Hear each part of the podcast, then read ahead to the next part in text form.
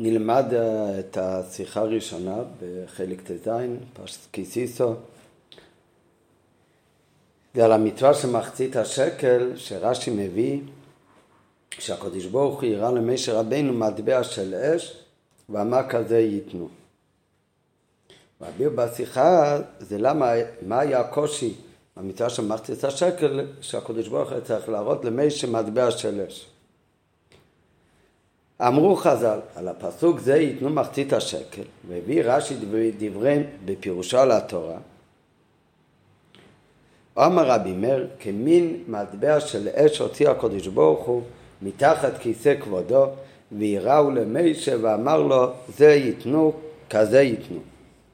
בדומה לזה, בדומה לעניין הזה שקדוש ברוך הוא יראה למישה רבינו מטבע של אש, ואמר כזה ייתנו למחצית השקל, העניין הזה שקודש ברוך הוא יראה למשה רבינו, מצינו בעוד כמה עניינים.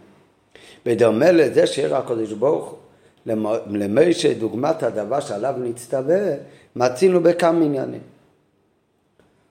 על המטבע של איש זה מביא מהמדרש, מירושלמי. בגמרא, הגמרא במסכת מנחות, מביא את זה עוד כמה עניינים. א', נתקשה משה במעשה המנורה עד שיראה לו הקדוש ברוך הוא מנורה של אש. ב', עוד דוגמה, נתקשר מישה על מולד הלבנה, והראה לו באצבע את הלבנה ברקיע ואמר לו כזה ראי וקדש.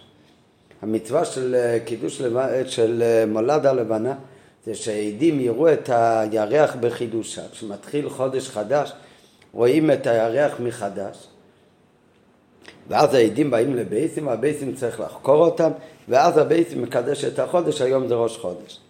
אז גם על זה התקשר מישר רבינו, כמו שנראה בהמשך, מה בדיוק השיעור שצריך לראות מהירח כדי שיהיה אפשר לקדש ולקבוע ראש חודש. אז הקדוש ברוך הוא יראה את הלבנה ברקיע, ויראה לו באצבע את הלבנה ברקיע, ואמר לו למישר רבינו כזה וקדש.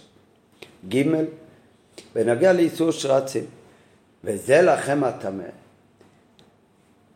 שגם על זה אומרת התורה, וזה לכם הטמא. שהקדוש ברוך הוא הראה למשה רבינו את שמונה שרצים שיש שהם טמאים, סליחה, בנגע לאיסור שרץ, אז הקדוש ברוך הוא הראה וזה לכם מה טמא. הוא הראה מה זה הדוגמה של השרצים הטמאים. הוא בעוד עניינים ויש עוד דוגמאות.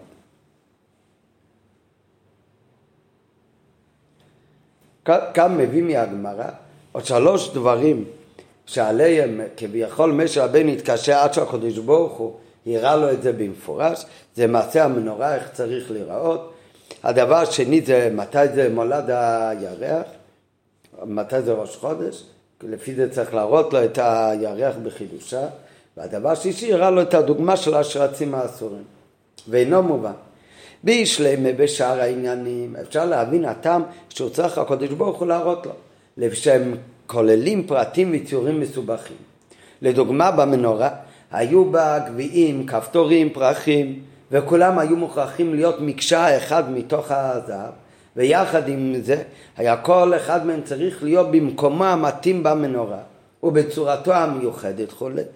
אז על זה אפשר להבין שמשה רבנו התקשר, צריך לעשות מנורה והכל מקשה אחת, עם כל הפרטים והציורים של הכפתרים, גבים ופרחים וכולי, וכל דבר צריך להיות במקום מסוים, של לדעת איך בדיוק זה אמור להיראות, אז על זה התקשר משה רבנו עד שהקדוש ברוך הוא יראה לו מנורה של אש.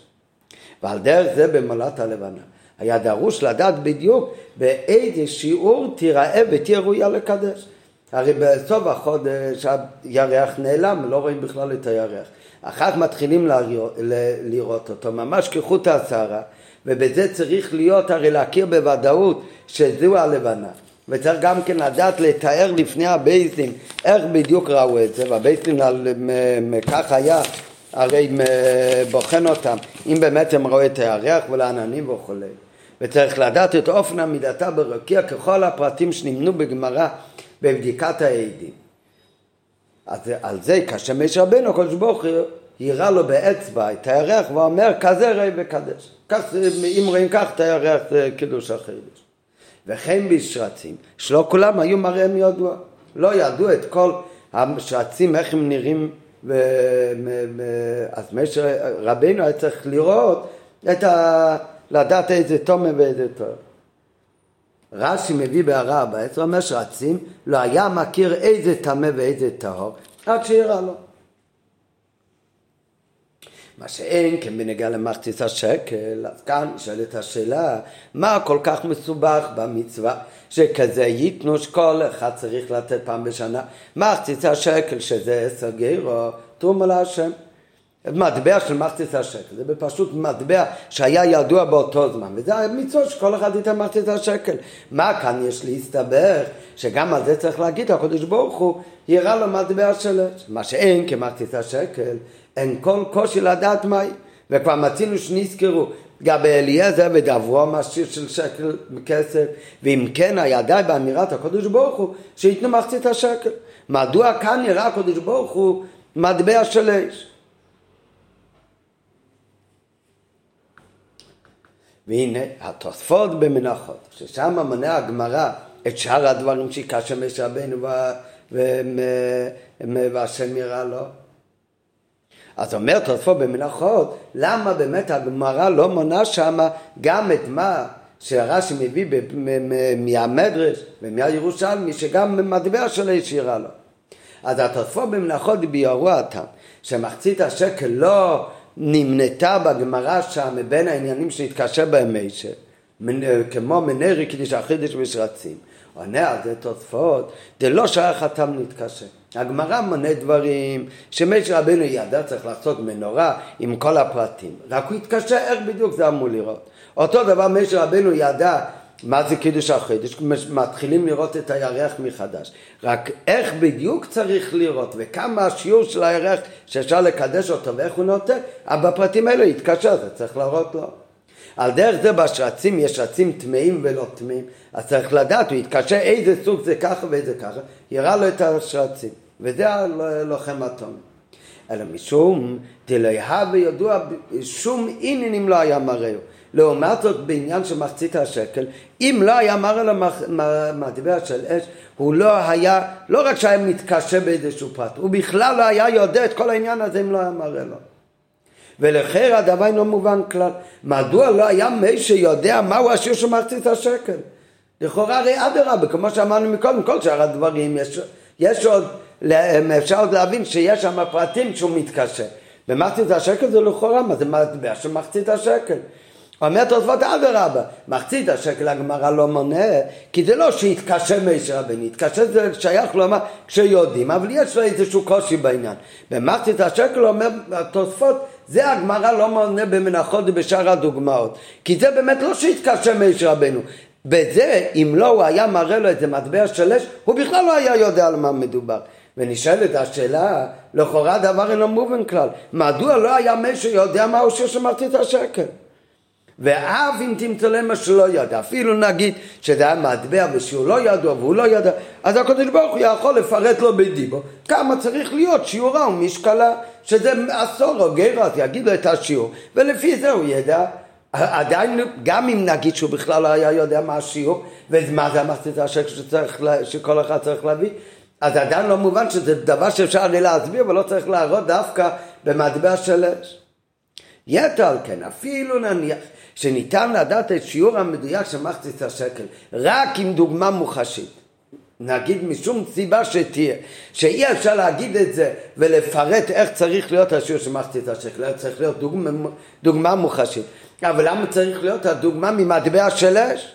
אדרבה, יהיה יותר מדויק, שהקדוש ברוך הוא יראה לו מטבע גש, גשמית, כפשוטי, מה שהם צריכים לתת. אדרבה, יהיה יותר מדויק. ויותר דוגמה של להראות לו את מחצית השקל שצריך להינתן בפל ממש, שזה מטבע של כסף, כמו שיראה לו הקדוש ברוך הוא, לבנה ברקיע, הוא לא יראה לו ירח מיד, שיראה לו ירח, ועל דרך זה בשרצים. מנרק, מובן למה צריך להיות מנרק של אש, כי המנרק הרי אין, לא היה קיים מנרק אשמיץ באותו זמן. זה לפני שמשה רבנו עשה את המנרק. כיוון שמציר שמנורת זהב כזו לא הייתה עדיין באילום. מה שאין כן מחצית השקל זה מטבע בעל שיעור משקל גשמי אז השאלה הראשונה, מה זאת אומרת? שעל זה לא אומרת הגמרא התקשר מישהו ולכן זה לא נמנע במסכת מנחות כי זה מישהו רבנו בכלל לא היה יודע השיעור לכאורה למה באמת? ואפילו אם כן אז הקדוש ברוך הוא יכול להגיד לו את השיעור. ואפילו אם תמצא למה שהקדוש ברוך הוא רצה להראות לו ממש דוגמה מוחשית אז אדרבה צריך להראות לו דוגמה מוחשית של מטבע הגשמי של מחצית השקל ולהגיד כזה ייתנו. למה צריך להראות, להראות לו מטבע של אש עוד צריך להבין מה שהבאנו עכשיו מתוספות, זה אומר תוספות במנחות. שלמה באמת לא נמנע בגמרא גם הדוגמה שעליה אנחנו עכשיו מדברים של מחצית השקל? הוא אומר כי בזה לא רק התקשה מש רבנו, בזה הוא בכלל לא יכול לדעת את כל העניין אם לא היה מראה לו. ועל זה שאלנו עכשיו את כל השאלות על התסיס. יש עוד תסיס שמביא את זה במסכת חולין. ושם גם אומר תוספות, למה הגמרא לא מונה את מחצית השקל מהדברים שקשה משה רבנו והשם יראה לו? ושם אומר תוספות תירוץ אחר. התוספות בחולין ישבו את שאלה הנ"ל של תוספות במנחות, למה לא נמנתה מחצית השקל יחד עם שאר הדברים המנויים שם, שבהם מקשה משה רבנו.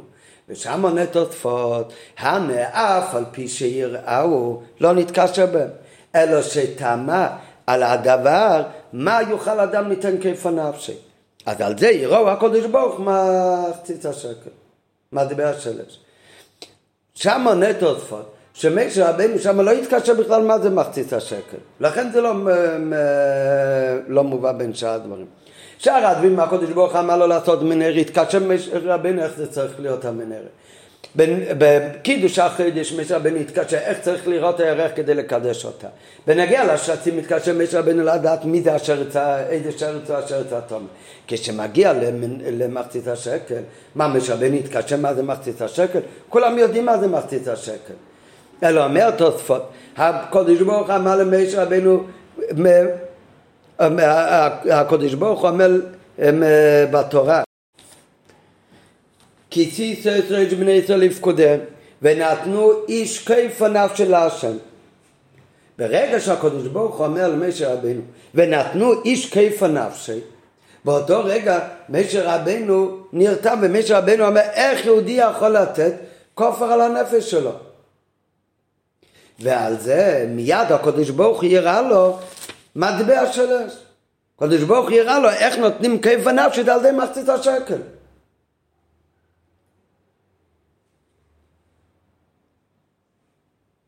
אף על פי שירו, לא נתקשר בהם. מה, משה רבנו צריך, לא התקשר בכלל מה זה מחצית השקל. אלא הוא טמא לתוכן, הוא טמא לדבר, מה יכול אדם ליתן כיף נפשי. והרי מביא בהערות, יש על זה עוד ביורים, אבל בפשוט הכוונה בתוספות, שמתי הקדוש ברוך הוא הראה לו את המחצית מטבע שלו, שהקדוש ברוך אמר ונתנו איש כיף נפשי, עוד לפני ההמשך של פסוק אחר כך בפסוק י"ג זה ייתנו כל אויבי על הפקוד עם מחצית השקל. אחרי פסוק י"ב אחרי שחודש ברוך הם זה ייתנו כבנפשי אז משה רבנו אומר איך יהודי יכול לתת כופר לנפשי? כל כסף שבאלם הרי לא יספיק. אז מיד יראו הקודש ברוך הוא מטבע של, של אש אומר הקודש ברוך אתה יודע על ידי מה יכול להיות כפור לכל אחד? על ידי מחצית השקל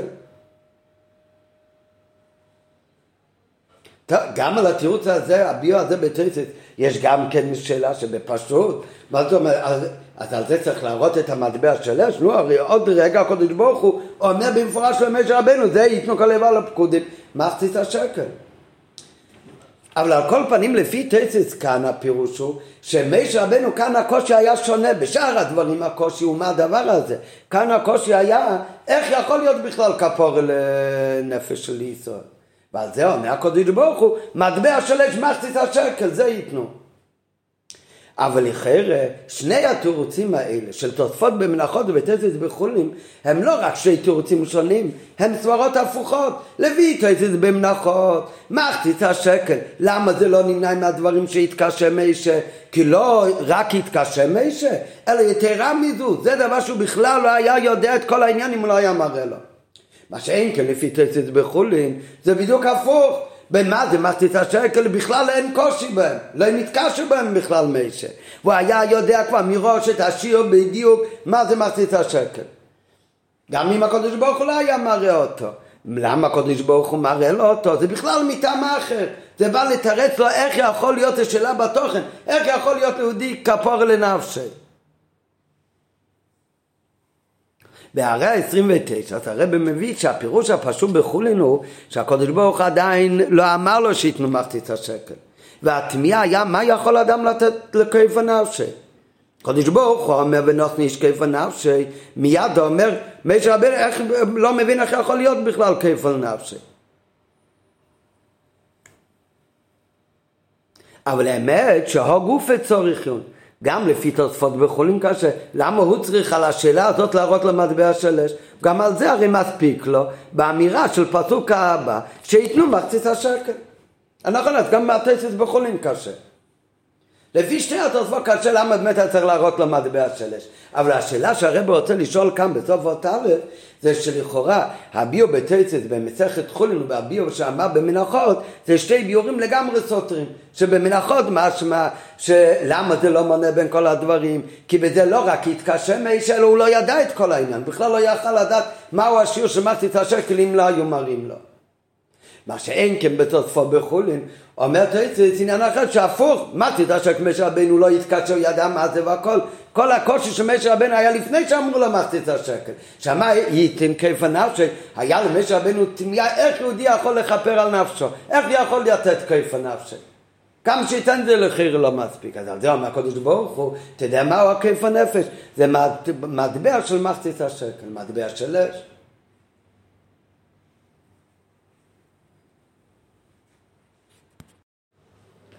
ויובן בהקדים ביו דברי הרמב"ם. שבמיתת מחצית השקל, אומר הרמב"ם שזה ציווי שנצטווינו ליתן מחצית השקל בכל שנה.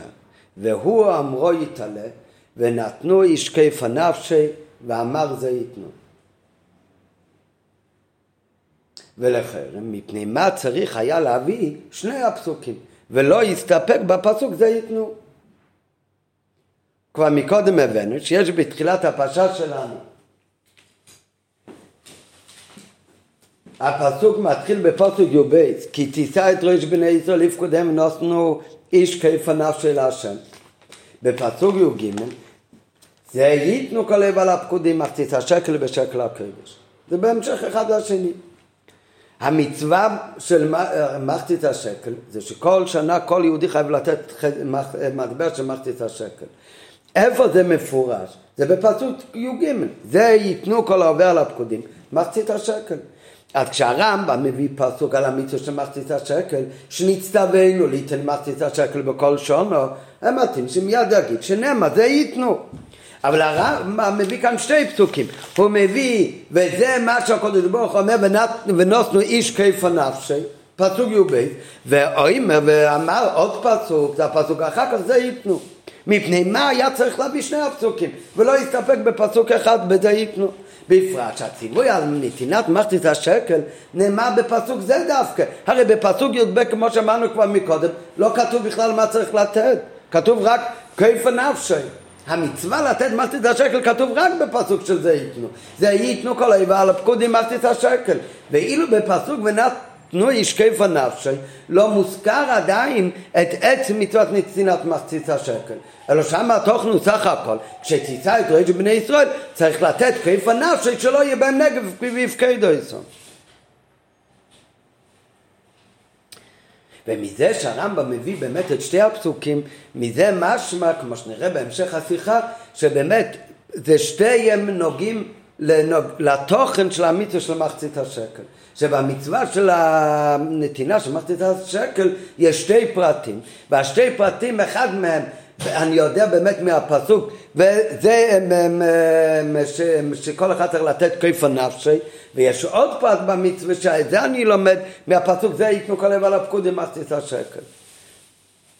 מה הביאו בזה? הביאו בזה שבמצוות נתינת מחצית השקל יש שתי דינים. דין אחד שהנתינה צריכה להיות בבת אחת, קצת הרמב"ם, ואינו נותנו בפעמים רבות היום מעט, למחר מעט, אלא נותנו כולו כאחד בפעם אחת. רוב הדברים שאם זה עניין של דיני ממון, צריך לתת ממון. אז אם צריך לתת מאה שקל, יכול לתת היום עשר, מחר עשרים, עד שהוא משלים את המאה. למה נפקא מן העיקר? שבסופו של דבר הוא העביר את כל הסכום. במצווה של מחצית השקל אבל היה אסור שייתן, כמה זה מחצית השקל? עשר גרו, היה אסור שייתן היום שתי גרו, אחר כך ייתן עוד חמש גרו, עד שהוא ישלים את עשור גרו, את המחצית השקל. אלא החיוב הוא שהנתינה צריכה להיות בבת אחת. כפסק הרמב"ם, שאינו נותנו בפעמים רבות היום מעט, למחר מעט, אלא צריך לתת אותו כולו כאחד בפעם אחת. זה הלכה אחת. אחר כך יש עוד הלכה שאומר הרמב"ם, שאת המחצית השקל יש לתת מטבע של מחצית שקל כסף. צריך לתת דווקא מטבע של חצי שקל כסף. ולא יכול לתת שתי מטבעות של רבע שקל. ופשיט שלא נותן שווי כסף ושווי של מחצית השקל, שאי אפשר להביא חפצים שהשווי שלהם מחצית השקל, אלא צריך להיות דווקא נתינה של מטבע של מחצית השקל. זה עוד דין. כמובן, אחרי שאנחנו יודעים את הדין השני, שצריך להיות מטבע של מחצית השקל, אז הרי בדרך ממילא כבר לא יכול להיות מצב שייתן היום מעט ומחר מעט. כי אוטומטית כבר היה נתינה בבת אחת. אבל זה שהרם כותב את זה בשתי הלכות, כי זה באמת שתי פרטים, כמו שנראה בהמשך. פרט אחד זה שגם לו היה מותר לתת את זה בכמה מטבעות, לא צריך להיות דווקא מטבע של מחצית השקל, אז יש עניין מצד החיוב שהנותן, מה שהגברי שהוא נותן מחצית השקל, הוא צריך לתת את זה בבת אחת. הנתינה שלו צריכה להיות נתינה אחת. אחר כך יש עוד דין, וזה כבר לא על הבן אדם, אלא זה על מה נותנים. על החפצה, שהחפצה שנותנים צריך להיות מטבע של מחצית השקל, לא בכמה מטבעות ולא בשווי כסף, אלא צריך להיות דווקא מטבע של מחצית השקל. בטעם של פסק הרמב"ם, שהנתינה צריכה להיות בבת אחת, ביאר בזה הגאון של הרוגצ'ובר, שנתינת מחצית השקל יש לו דין של קורבן, והמחצית השקל זה בגדר כפרה. כמו שהפסוק אומר, ונותן ישקף הנפשי. אז הדין של נתינה של מחצית השקל, יש לו דין כמו קורבן ובגדר של הכפרה. ואנחנו יודעים שכפרה לא מועילה נתינה לחצאים. כמו שהגמרא אומרת בנוגע לגזל הגר, הדין הוא שבן אדם גוזל כסף מהשני, מבן אדם, אז הוא חייב והשיב את הגזל אשר גוזל. בן אדם שהוא גוזל מגר, מה מיוחד בגר? גר צדק שאין לו ילדים, הוא התגייר והוא נפטר, אז אין למי להחזיר אחר כך את הגדל. ככה תמיד המצווה של וישב יצחק זה למי צריך להחזיר? למי שהוא גזל ממנו. אותו אחד שהוא גזל ממנו, אז ייתן לו יורש שלו, אין לו ילדים אז יש לו אח, אין לי אחד מישראל שאין לו יורש. לעומת זאת הגר, כשהוא נפטר, ואם לא היה לו ילדים, אז אין לו ירש. אז למי עושים את גזל הגר? אז צריך להביא את זה לכהן. אז הדין הוא שבנגיע לגזל הגר, שאם הוא מחזיר אותו לכהן, לחצאים, אז לא יצא מאי טיימה או שום קריא רחמנה. כי התורה קוראת את זה שהוא משיב את האשם לכהן. בפל מה הוא משיב? הוא משיב את הכסף.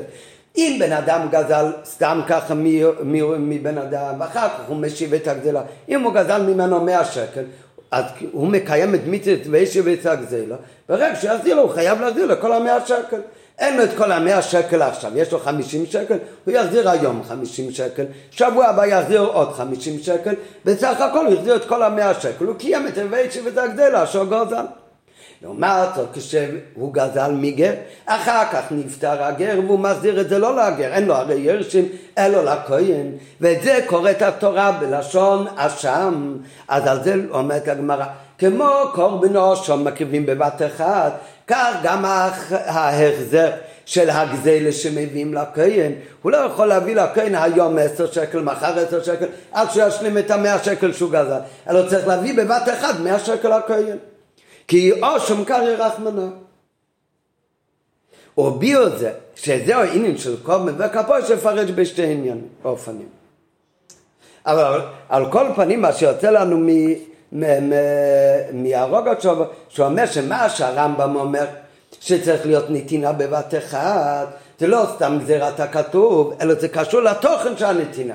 מכיוון שהנתינה כאן זה לא רק עניין ממוני של לתת מחצית השקל תרומה לבית המקדש, אלא כי זה עניין של כפרה מחצית השקל, כמו שכתוב בפסוק איפה נפשי, כמו שנראה בהמשך מה בדיוק הכפרה, אבל זה, יש בזה עניין של כפרה, אם יש בזה עניין של כפרה, אז הנתינה הזאת זה על דרך קורבן. ואנחנו כבר, אומר הרוג עכשיו, אם ככה בדרך ממילא חייב להיות הנתינה בבשר החס. כמו שאנחנו רואים את זה לעניין גט להגר, שאומרת הגמרא במפורש, מכיוון שהתורה קוראת לזה אשם, אז לכן זה לא רק עניין ממוני שלמען נפקא מינימום הוא מביא את זה בבת אחת או בחמש פעמים, אלא צריך בבת אחת להביא את כל הסכום של גט להגר. רק השאלה איפה באמת יש בנתינה מחצית השקל עניין של אה, כפרה שהוא כמו קורבן. בגזלגר אומרת הגמרא, מה הייתה עם מאושם קרעי רחמנה, כמו שהגמרא שם מסבירה. אבל בעניין של מחצית השקל, נכון התורה אומר כיפה נפשי, אבל איפה כאן העניין של קורבן? איפה, מה בדיוק כאן הכפרה במחצית השקל? אז זה אפשר לפרש בשתי אופנים. הרי מה עשו עם כל המחצית השקל שכל עם ישראל הביא? כל המחצית השקל שכולם הביאו, מזה קנו אחר כך את כל הקורבנות ציבור של כל השונו כולו. הרי כל בן אדם שחייב קורבן, הוא צריך להביא בעצמו את הקורבן. יש קורבנות בבית המקדוש, שהיה תומית של שחר, תומית של בן הבית, מוסף של שבת ומוסף של החגים. הקורבנות האלה נקראים קורבנות ציבור. אז של מי צריך להביא את הקורבנות האלה? אז הקורבנות האלה צריכים שיביא אותם הציבור. נו, איך יביאו אותם מהציבור? אחד יקנה את הבהמה ויביאו את זה תומית של שחר, זה לא קורבן ציבור, צריך להיות של כל הציבור. אומרת התורה, כל אחד יביא מחצית השקל פעם בשנה, ואוספים מכל מחצית השקל, וזה נקרא תרומס הלישקו. מזה קונים אחר כך את קורבנות הציבור של כל השונו כולו.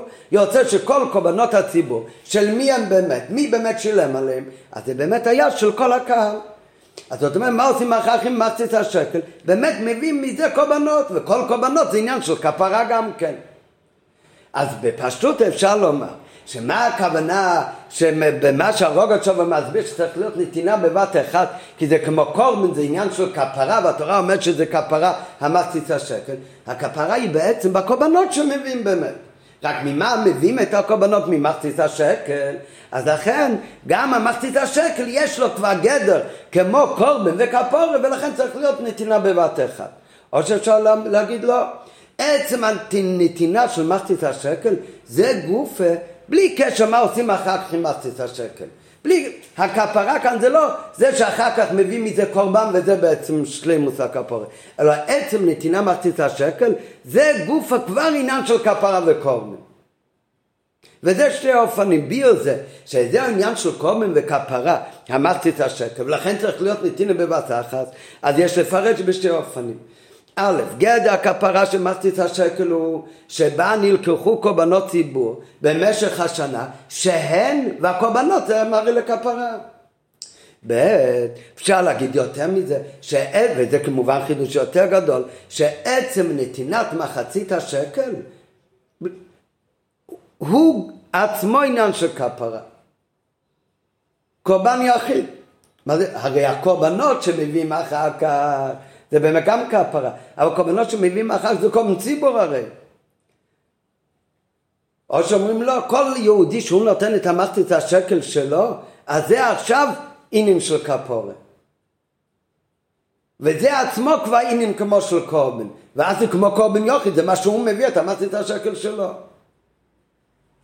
אז מה באמת הפירוש? שהעניין של נתינה של מחצית השקל זה כמו עניין של קורבן וכפורה. אז אם זה הכוונה שעצם הנתינה של מחצית השקל זה כפרה וקורבן, או שהכוונה שמחצית השקל יש בזה עניין של קורבן וכפרה, כי אם זה יביאו אחר כך בפעיל ממש קורבנות התמידים וקורבנות הציבור, אז יש לימר שזה באמת תלוי מחלוקת הראשונים, שבזה נחלקו רש"י ורמב"ם. רש"י פירש, ועל אותה תרומה נאמר לכפר נפשותיכם, שהקורבנות לכפרה הם באים.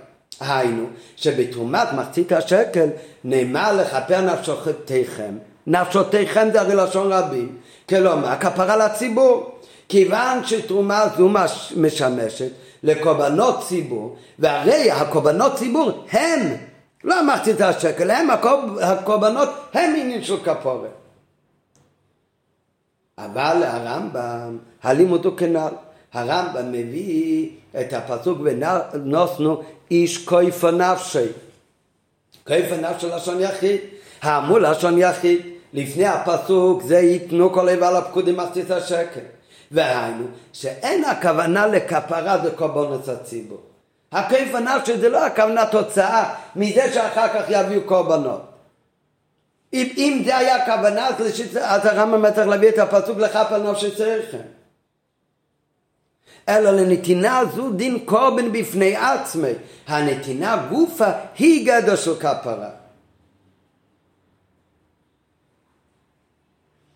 זאת אומרת, לפי, לומדים בפשוט לפי רש"י, שרש"י אומר שהרי בשנה ראשונה היה שתי אה, מחצית השקל, יש גם מחצית השקל שהביאו בשנה ראשונה רק במדבר שמזה עשו אדונים, ויש מחצית השקל שמזה הביאו יעקב בנציבו של כל השנה כולה. אומר רש"י, המחצית השקל שממנו הביאו את קורבנות ציבור כל השנה, על זה נאמר לך פעל נפשי צריכם. כי זה רק הגיע לכפרה, כי מזה הביאו קורבנות. זאת אומרת לפי רש"י מהו הכפרה? הכפרה הוא הקורבן.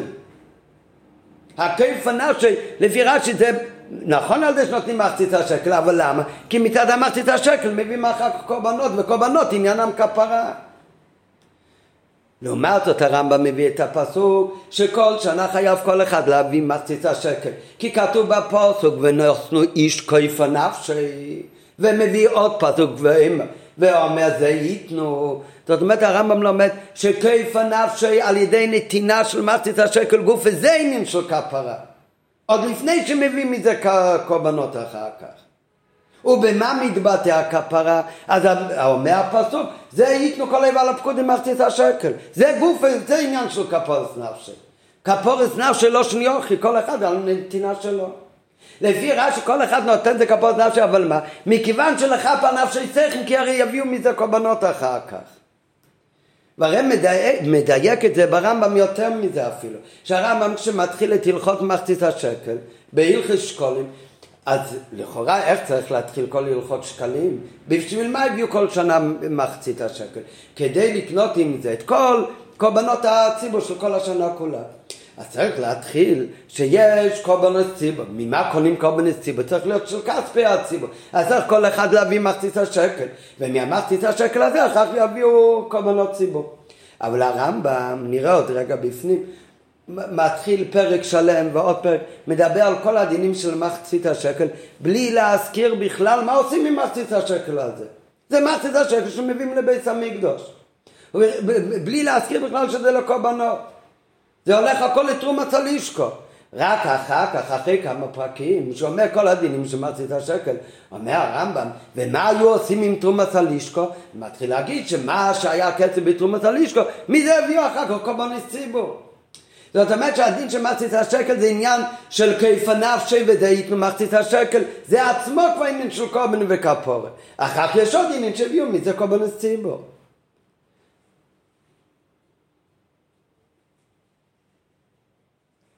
אבל קודם לכן, אז הרב מביא שיש בזה עוד נפקא מינה, אפילו נפקא מינה בפייל בין רש"י והרמב"ם לעניין איך יהודי צריך לתת מחצית השקל.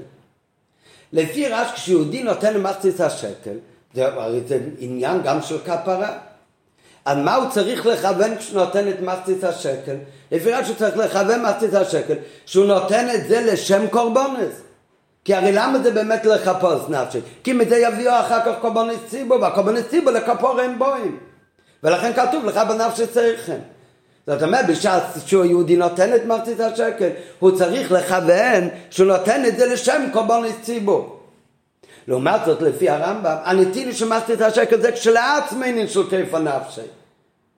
הוא לא צריך לכוון עכשיו על קורבן ציבור. הוא מביא את זה לתרומת הלישקו. וזה עצמו כבר עניין של גדר של קורבן וכפורת. אחר כך יש עוד עניין, מה עושים עם תרומת הלישקו? יביאו קורבן ציבור. לדעת רש"י, נראה בפנים יש לכוון, ויש להם, זהו הטעם לחילוק נוסף בין רש"י לרמב"ם. לדעת רש"י יש לכוון בעת נתינת מחצית השקל, שהנתינה היא לצורך קורבנות ציבור. מדברי הרמב"ם משמע שזה עניין בפני עצמו. כדמוכח מזה שהפרק הראשון בהלכות שקלים עוסק רק במצוות נתינת מחצית השקל ובאופן קיומה ולא נאמר בו שכיוון שצריך להקריב קורבנות ציבור מתרומה חדשה לפיכך מצווה עצם מן התורה ליתן כל איש מצווה מחצית השקל בכל שנה. יתר על כן, הרמב"ם לא הזכיר שם בכלל שמאות מחצית השקל לוקחים מהם קורבנות ציבור. רק בהמשך בהלכי בפרק ד' פותח הרמב"ם בסגנון של עניין בפני עצמו, חדש לגמרי. מתחיל הרמב"ם עניין חדש, תרומת הלישקו, שתרומת הלישקו זה כל מחצית השקל שאספו, מה יעשה בו? הרמב"ם לוקחים ממנו תמידים של כל יום, והמוספים וכל קורבנות הציבור וכולי. כלומר, עצם הנתינה, הנתינה של מחצית השקל לא נוגע שהיא לצורך קורבנות ציבור. אלא כמו שאמרנו מקודם, לפי הרמב"ם זה כבר דין וכפור, קורבן וכפורת בפני עצמו.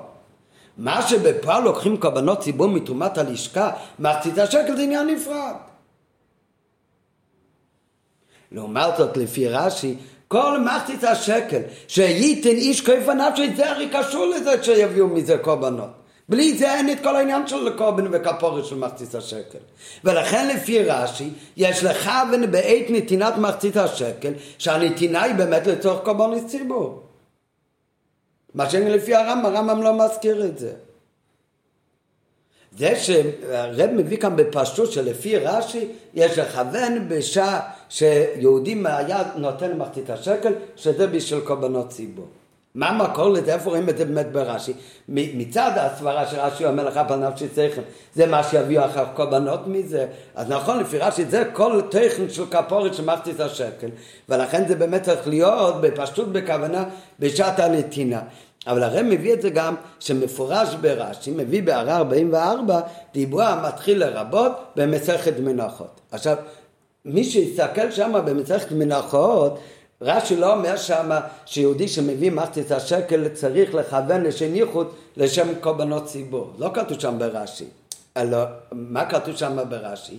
שם בגמרא במנחות אז הגמרא דנה מה מביא מתרומת הלשכה, מביא מתרומת, מתרומת הלשכה שזה מהמחצית השקל שכולם הביאו, מביאים את כל קורבנות מהתמידים וכל המוספים, כל קורבנות ציבור. יש קורבנות ציבור הלא, הלא סדירים, לדוגמה, אם כל הקהל חטא וצריך להביא חטוס, חטוס של הקהל באמת, לא חטוס יוכית, זה חטוס ציבור. אבל כתוצאה לא חטוס ציבור של קורבן מוסף, שזה יודעים מלכתחילה שיביאו, אלא פער הלם של ציבור. כל עם ישראל חטא בשגיגת עבודה זרה, נגיד צריך להביא על זה קורבן מיוחד, מה הדין של הקורבן הזה? אז על זה מביאה הגמרא במסכת מנחות מחלוקת. האם בשביל זה הולכים לגבות מחדש כסף מיוחד לקורבן ציבור הזה, או שגם את זה מביאים מתרומת הלשכה. אז אומר, אומרת הגמרא, לפי דעה אחת, טונו רבנן, פער הלם דובו של ציבור וסירי עבודה כוכבים, לפי דעה אחת רבי יהודה אומר, בתחילה מגבין להם. צריך לעשות מגבית חדשה מיוחד לקורבן ציבור הזה. רבי שמעון אומר, מתרומת הלשכה הם באים, ומביא על זה, כי יש על זה לימוד מיוחד מהפסוק. אומר זה רש"י, לרבות פער הלם לדעת רבי שמעון, שגם זה מגיע מתרומת הלשכה, וצריך על זה ריבוי מיוחד. אומר רש"י, למה צריך על זה לימוד מיוחד? דבאין מתרומת הלשכה, כמו קורבן תמיד.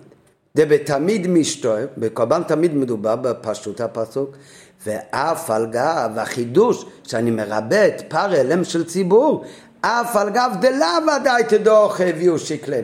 אף על פי שאת הקורבן הספציפי הזה של פר הלם של ציבור שהם חטאו, על זה הרי לא היה בדעתם לכתחיל כשהם הביאו את שקליהם. שהרי לא היו יודעים שיחטא, הרי לא ידעו מראש שהם ילכו לחטוא, מדובר על חטא בשוגג. אפילו הוכם ארבלו קרו, ובכל זאת גם את זה אני מרבה מהפסוק.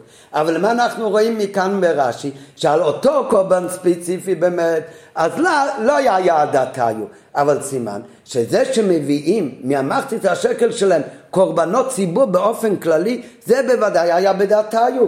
אז זה מאוד מובן, כי לפי רש"י זה חלק מכל העניין של מחצית השקל. הנתינה של מחצית השקל זה לכתחילה עניין של כפורס נפשי, שתלוי בזה שיביאו מזה קורבנות.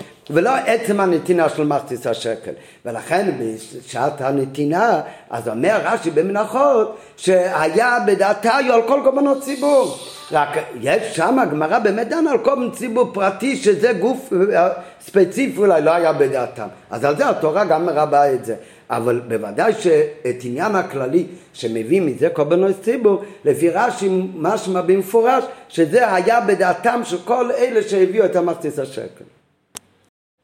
לעומת זאת, לפי הרמב"ם, שזה בכלל שני עניינים בפני עצמו, יש מצווה של מחצית השקל, וזה שכל אחד יכוון שהולך לתומס הלישקו, וזה, וזה גוף עניין של כפרה וקורבן. אחר כך יש עוד אה, הלכות, מה עושים עם תרומת הלישקו? זה עניין בפני עצמו, מביאים מזה קורבנות ציבור. על פי זה מובן הטעם שהביא הרמב"ם בספר המצוות, מה שהבאנו מקודם, את שני פסוקים הנ"ל. כי מכל אחד משתי הפסוקים לומדים גדר נפרד במצווה של נתינת מחצית השקל. מהפסוק ונתנו איש כופר נפשו למדנו שנתינת מחצית השקל הוא עניין של כפרה על דרך קודם. וכמו שהסברנו מקודם, שלפי הרמב"ם זה דווקא מהפסוק ונתנו איש כופר נפשו. להבדיל מרש"י שאומר לכפר נפשי צריכם, מכאן לומדים שזה עניין של כפרה. ונותנו איש כיפה נפשי, מזה לומד הרמב"ם שעצם הנתינה של מחצית השקל שאמרנו מקודם, זה גוף העניין של כפרה וכמו קורבן. זה לומדים מהפסוק כיפה נפשי, זה הפסוק ונתנו איש כופה נפשי. מהפסוק י"ג, מהפסוק זה ייתנו. מזה לומדים, כיוון שלשון זה מורה. על נתינה של דבר אחד, זה ייתנו מחצית השקל, הדבר הזה תיתנו. מזה לומדים שמה נותנים? לא נותנים אותו כסכום וצירוף של עשרה גרה נפרדים. העניין כאן זה לא לתת עשר פעמים גרה, שביחד זה עשרה גרה חצי שקל. שאם כן ממילא יש מקום לומר שגם אפשר ניתנם גם שלא בבת אחת.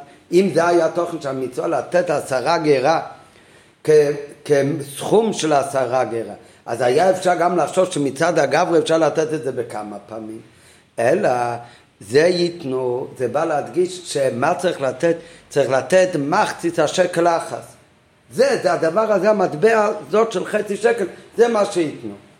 בלשון של הגאון הרוגות שובר, שנותנים את זה כשיעור עצמי ולא שיעור מצטרף.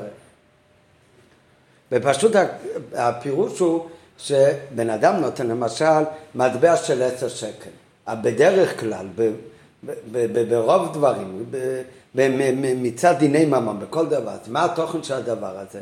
התוכן זה לא מטבע של עשר שקל, התוכן זה עשרה שקלים, יש שקל ויש עוד שקל ועוד אחד ועוד אחד ועוד אחד, עד שזה מצטרף לעשר. אז זה התוכן. יכול להיות, ואז מהו התוכן? התוכן של עשר זה הצטרפות של עשר פעמים שקל אחד. או שאומרים לא, יש עניין מיוחד דווקא במטבע הזה של עשר שקל. כשיעור עצמי, כשיעור של אני רוצה דווקא את העשר האלה לא כתוצאה מעשר פעמים שקל אחד. אז כמובן, בדרך כלל אין כזה דבר, מה זאת אומרת? התוכן של עשר הוא עשר פעמים אחד. אבל כאן, ואם זה היה גם התוכן כאן, במצווה של מחצית השקל, אז לכאורה הרי לא היה נפקא מינה אם נותנים שתי מדיבות של רבע שקל, או שנותנים מדיבה אחת של מחצית השקל של עשר גרו. וזה הפירוש שהתורה אומרת, זה ייתנו, נראה עוד רגע, שכאן מדברים על, ה, על הגברה, על החפצה, שמהו הדבר שצריך לתת אותו, זה לא הצטרפות של עשור או גרו, ולו זה היה המצווה, אז גם היה יכול להיות מקום שגם הגברה, הבן אדם ייתן את זה בכמה פעמים, העיקר שיגיעו לסכום של עשר. אלא כאן יש שתי דברים, גם מצד הגברי וגם מצד החפצה, כמו שנראה בהמשך. הבן אדם הוא נותן את זה, זה עניין של כפורת. ולכן זה כבר עניין שהוא נותן את זה בבת אחת. אחר כך יש עוד עניין, שגם מצד החפצה זה ייתנו, מה נותנים כאן? זה לא הצטרפות של עשר גרו, אלא זה שיעור עצמי של מטבע של עשר גרו, מטבע של מחצית השקל. ומזה מסתעפים שתי דינים אלו. יש דין בנתינה שחל על הגברה ויש דין שחל על החפצה שמחצית השקל. ממה שנאמר ונוסנו איש כיפה נפשי, זה הפסוק הראשון, מזה למדנו את הדין בגברה, שעליו לתת את, ה, את הסכום בבת אחת ולא לחצוין כנם. צריך להיות נתינה אחת. ואילו מזה ייתנו, שמשמעותו ייתנו את הדבר גוף, מזה נלמד הדין בנוגע לחפצה. שהחיוב הוא שזה ייתנו את המציאות זו של מחצית השקל, את המטבע הזאת של מחצית השקל, והעניין הוא לא כסף לפי שיעור ומשקל של מחצית השקל.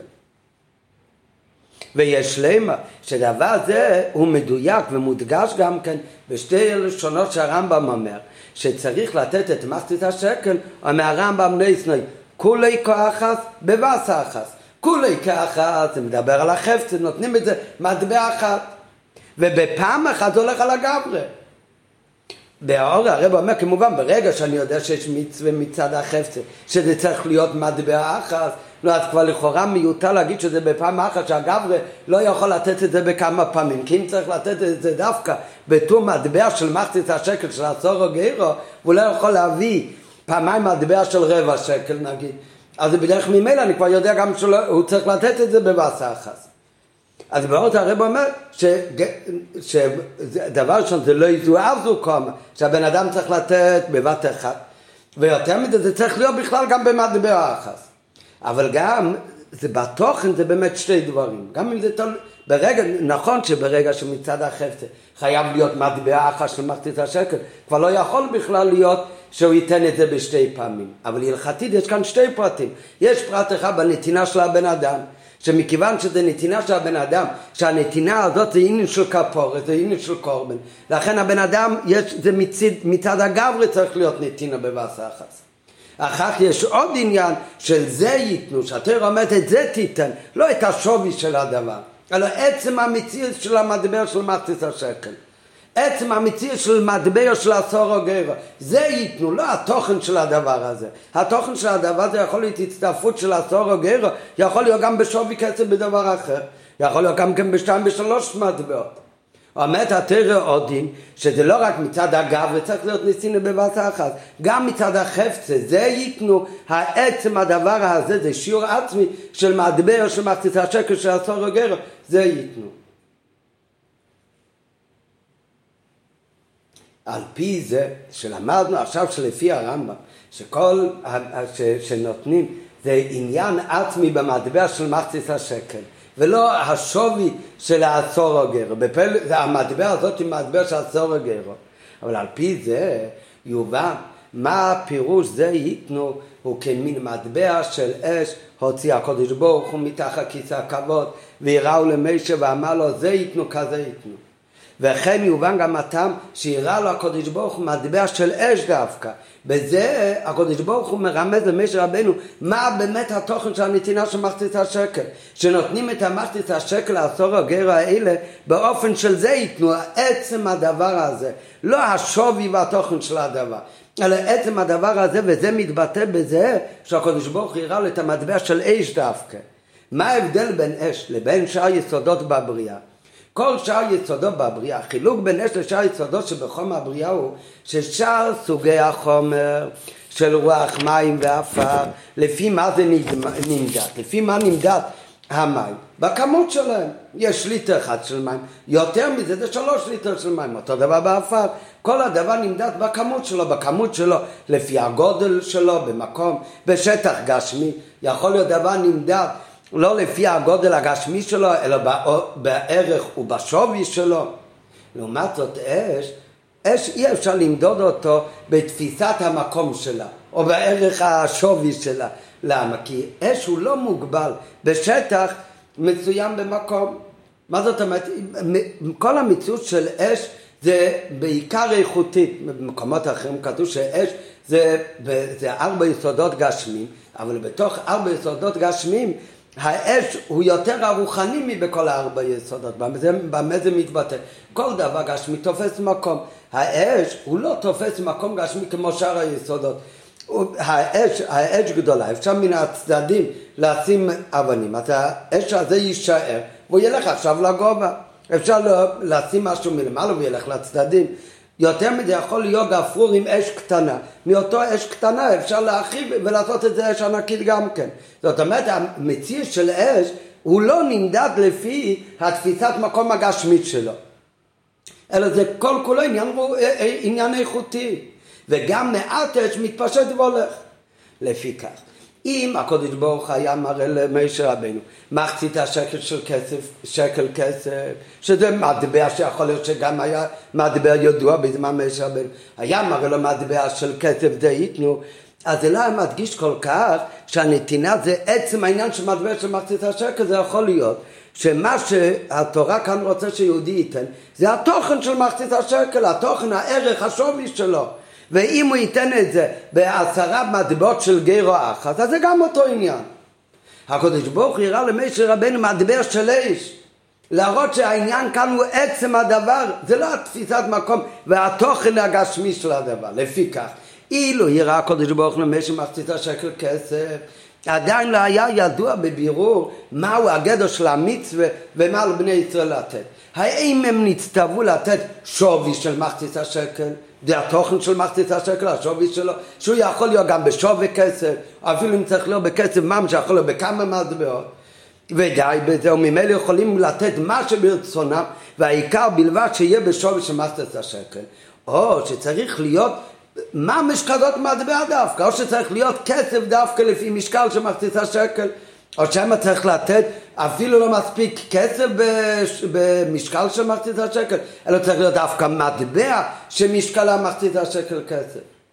שזה באמת הדין שלא מספיק לא שווי ולא כסף במשקל של מחצית השקל, אלא צריך להיות דווקא מטבע של מחצית השקל.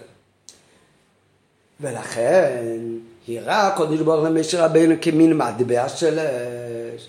שמשקלה של המטבע הזאת היא מחצית השקל, נראה בהמשך איך, איך האש יהיה במשקל, אבל מה הוא יראה לו, מטבע של אש שמשקלה הוא מחצית השקל, להוראות שהמצווה אינה בכמות, לתת שווי של מחצית השקל, או אפילו משקלה בכסף, שזה כל, כל הדברים שאנחנו היינו יכולים להבין ממטבע של מחצית השקל, כי מטבע של מחצית השקל יש השווי של מחצית השקל, יש המשקל של מחצית השקל כסף. אלא הוא הראה לו את המטבע של אש, להראות את הדבר גוף, את המציאות של המטבע של מחצית השקל. לא נוגע כאן השווי שלו, לא נוגע כאן המשקל שלו, נוגע כאן עצם הדבר שזה מטבע של מחצית השקל. כלומר גדע המצווה זה לא לתת משקל כסף בערך של מחצית השקל. ולכל היותר בתנאי צדדי שהכסף גם צריך להיות בצוץ מטבע. אלא זהו גדר של המצווה, זה ייתנו, מטבע הזו בדיוק המטבע הזאת אותו צריך לתת מטבע של מחצית השקל. כמובן המטבע הזאת כוללת גם שווי של עשור או גרו. כמובן שהמטבע הזאת גם משקול מחצית השקל של כסף. הכל נכון, אבל התוכן של המצווה הוא לא המשקל שלה. התוכן של המצווה זה לא השווי שלה. התוכן של המצווה זה מטבע של אה, מחצית השקל. ותוכן זה מובא דווקא על ידי שירה למטבע של אש דווקא. כיוון שיש זה דבר שלא נמדד בערך ובשווי כנעל, אלא מה השיעור של אש? זה עצם מציאות האש. לא משנה אם היא קטנה או גדולה, זה הכל אותו דבר, זה עצם המציאות של אש. וקים שמטבע של אש ממש, הרי אי אפשר לתת, כמובן. אז מילא, מה הפירוש של זה ייתנו שהקדוש ברוך הוא אומר זה ייתנו ומראה לו מטבע של אש? זה עניין המיוחד במטבע של אש, כפי שהוא קיים במטבע של כסף. הכוונה תיתן את זה אותו דבר ממש כמו שהוא בכסף. אבל מה הכוונה תיתן את אותו דבר? אל, לא תמצא לי תחליף בשווי שלו, לא תמצא תחליף במשקל שלו, אלא תיתן את אותו דבר בדיוק כמו שהוא בגשמית וכסף.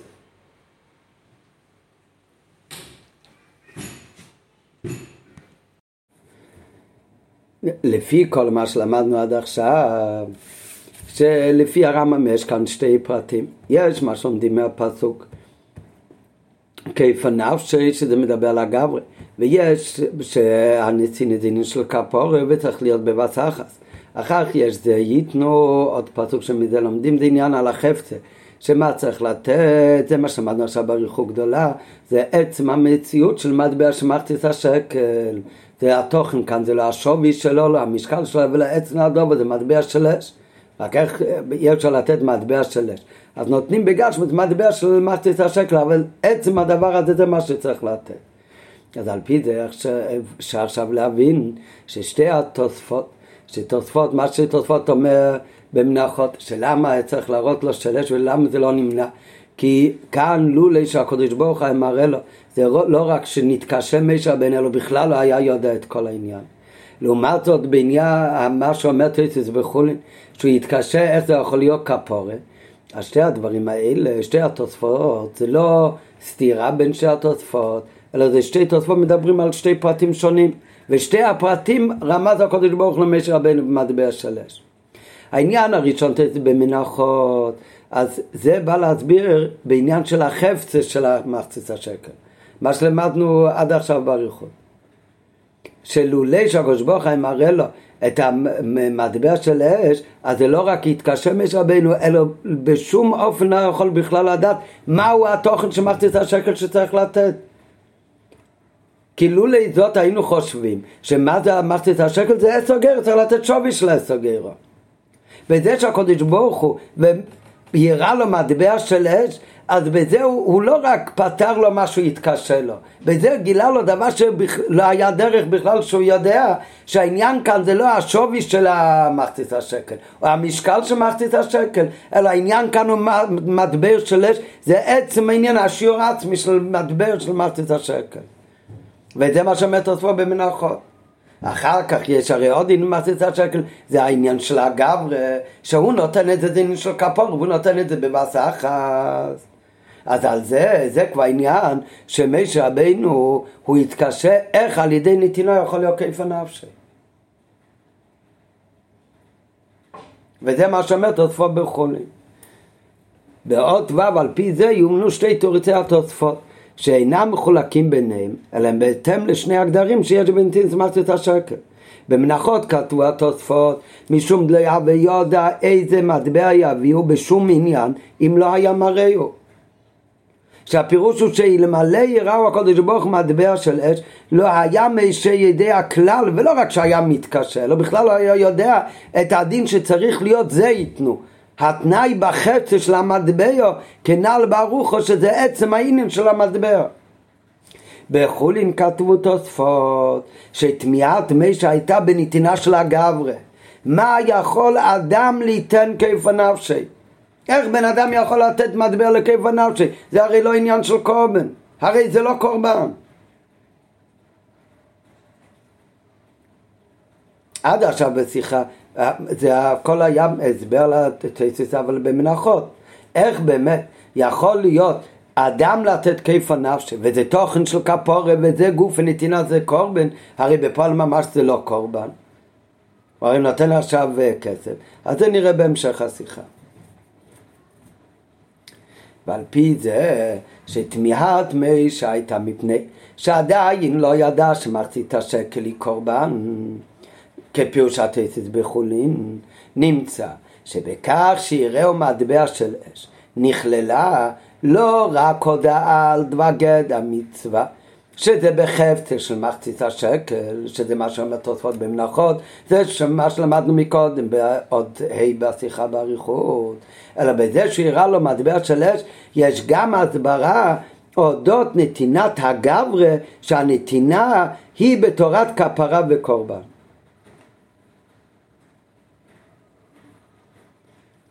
והביאו בזה, בכפרה יש שתי עניינים, יש כפרה על ידי קורבנות שזה לכפה נפשי צריכם. וכמו שאמרנו מקודם שלפי רש"י באמת אמרתי את השקר שכל אחד נתן יש בזה עניין כפרה כי בסוף מביאים מזה קורבנות והקורבנות הם בעצם הכפרה. על זה כתוב לכפה נפשי צריכם יש עוד פירוש בכפרה שכפרה זה מלשון כופר נפשו שזה הפסוק הראשון שהרמב"ם מביא כפרה על ידי קורבנות פירושה שכמשמע מחילה, הסרת טומאת החטא. כיף הנפשי, זה פירוש אחר, כיף הנפשי אינו עניין של הסרת החטא, אלא כיף הנפשי זה הכוונה פדיון הנפש, הוא כאילו פודה את עצמו, כלומר, בכך מוחלפת הנפש, ובמילא כתוצאה מזה שהחליפו כאילו את הנפש, הוא פדה את הנפש שלו, אז במילא גם נבדית ונגאלת מהחטא, כי נהיית כמו מציאות חדשה.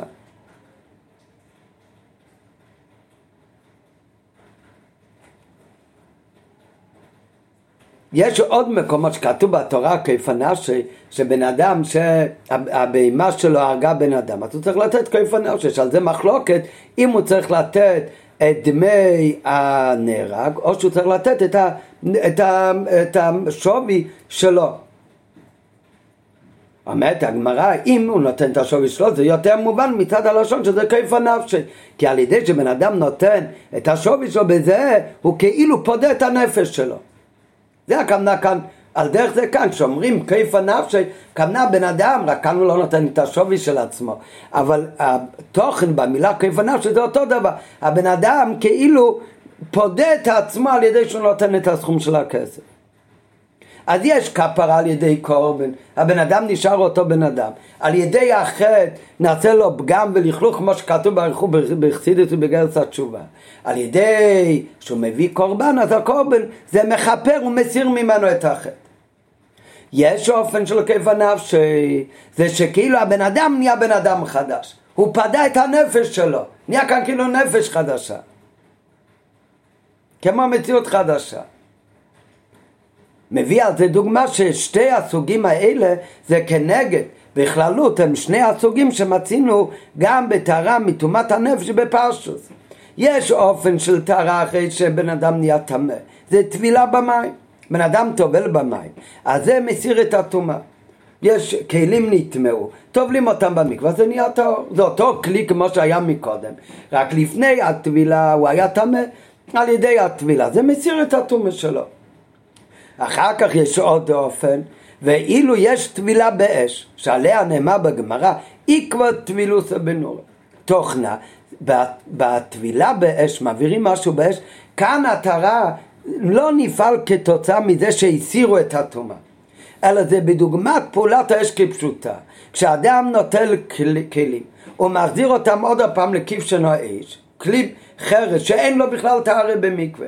אבל בכל זאת כשמחזיר אותם לכבשן האש, אחר כך הם נהיים אה, טהורים. למה הם נהיו טהורים? הכלי חרס אין לו טהרה. אלא מכיוון שהחזירן לכבשן האש, אז זה נעשה כבר פונים חדוש שזה בוא לכאן, זה כלי חדש, זה מציאות חדשה. וזהו החילוק בין הכפרה שעל ידי קורבנות ובין כיפה נאושש על ידי מחצית השקל. הקורבנות בכלל, על מה קורבן מכפר? קורבן חס מכפר על השגגות. על כל פנים, לא על קיצוץ ומיצוץ ואיזין, לא על החמורות. ואילו עניינה של נתינת מחצית השקל, על מה זה היה צריך להיות עניין כפורה? זה על דרך נתינתה בפעם הראשונה, שבפעם הראשונה היא באה לכפר על חטא העגל. שזה פוגם בעצם מציאות האדם, זהו חטא שיש בו חיוב מיסה, זה בתוך חיוב מיסה גוף וזה הרי חטא העגל הכי חמור, וזה פוגם בעצם המציאות של יהודי, ולכן כאן לא מספיק הפורת של קורבנס. כאן יש כיף הנפשי. צריך שהבן אדם יהפוך למציאות חדשה. שזה על דרך ההבדל בין טבילה במים שנשאר אותו מציץ, רק מסיר ממנו את הטומא, לבין טבילה באש שזה פונים חדוש שזה בוא לכאן, זה פשוט כלי חדש, ולכן הוא נהיה טהור. אז יש עניינים של שגוגס, על כל פנים לא החמורות, אבל בזה יכול להיות כפור על ידי קורמן. שהכפור על ידי קומנה, הכוונה זה הסרת הטומא. הסרת הטומא שנדבק בו כתוצאה מהחטא. לעומת זאת בעניין של אבי דזור, בעניין של החמור של זה הכיף הנפשי, אז כאן מהו, איך יכול להיות כפורה? זה רק על ידי שהוא פודה את נפשו, הוא הופך כמו בן אדם חדש. וזה נעשה על ידי הנתינה של מחצית השקל. ועל זה התקשר משה רבנו, איך יכול להיות כפור על חטא העגל? איך זה יכול להיות? הרי אפילו על ידי קורבנס לא יכול להיות. אז על זה יראה לו הקודש ברוך הוא מטבע של של מחצית השקל. שזה עניין של כיף הנפשי, זה פידין הנפש, הוא נהיה כמו מציאות חדושה. וגם זאת גילה הקודש ברוך הוא בהראותו למי שמטבע של אש. שהתוכן של כפור של מחצית השקל היא כמו טבילה באש שגורמת להיות באמת מציאות חדשה.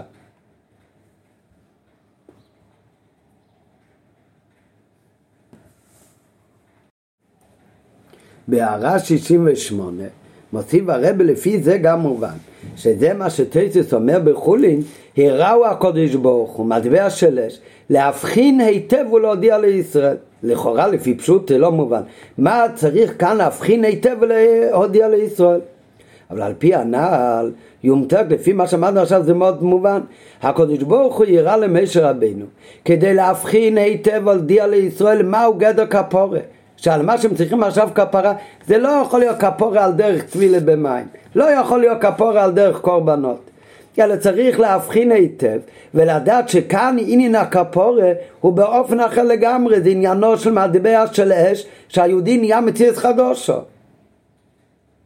וזה התוכן של הכיף הנפשי שנעשה על ידי מציא של מחצית השקל. רק מה זה גופה צריך להבין, בקורבן זה נעשה כפרה שמסיר את החטא, מסיר את הטום על דרך וטבילה במים.